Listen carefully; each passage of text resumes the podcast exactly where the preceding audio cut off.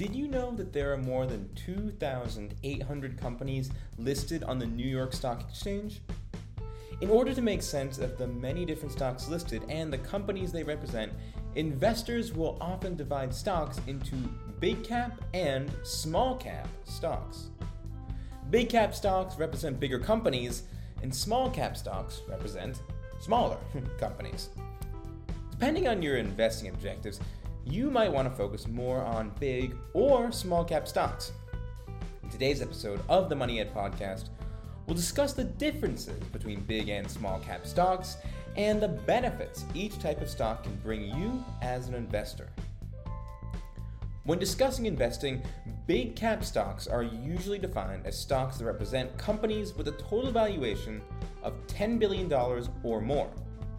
Small cap stocks are stocks that represent companies with a total valuation of less than $2 billion and more than $300 million, or $250 million depending on who you talk to.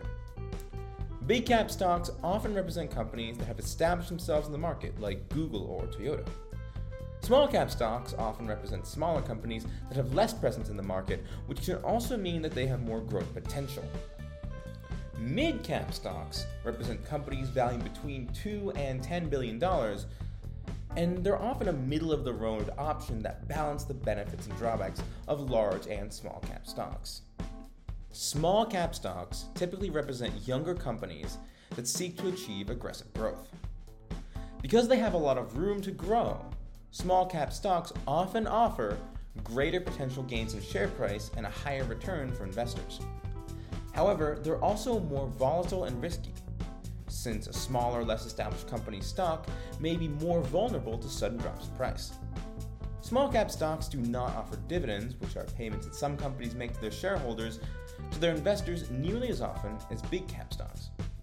Instead of issuing dividends with their profits, small cap stocks are more likely to reinvest those profits into the company, helping to fuel growth. Investors willing to take on greater risk in exchange for higher potential return might want to invest in small cap stocks. Big cap stocks typically have a proven track record over many years. They frequently have a broad mix of products, while small caps have fewer products and a smaller margin for error. They may also face more scrutiny from the government, which can further protect investors. Big cap stocks frequently offer dividends as an incentive for investors, providing a steady source of income and a financial motive to purchase shares. However, many big cap stocks are so big that it's more difficult to achieve massive growth. Investors interested in smaller, steady gains may be more suited to big cap stocks. Having a mixture of big and small cap stocks in your portfolio can help you balance the upsides and downsides of each type of stock. But remember, the most important thing to do as an investor is to research a company before you decide to buy its stock, whether it be big or small. See you next time!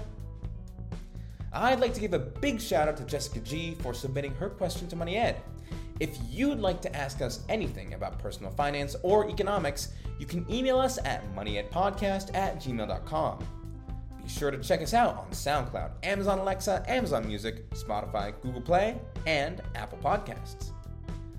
Pablo Picasso famously stated that action is the foundational key for all success. Take action to learn more about financial literacy today by following Money Ed on Twitter at, at ed underscore podcast to join the Money Ed Army, where we stand financial responsibility. Until next time, this is Whitman Ochiai for Money Ed, signing off.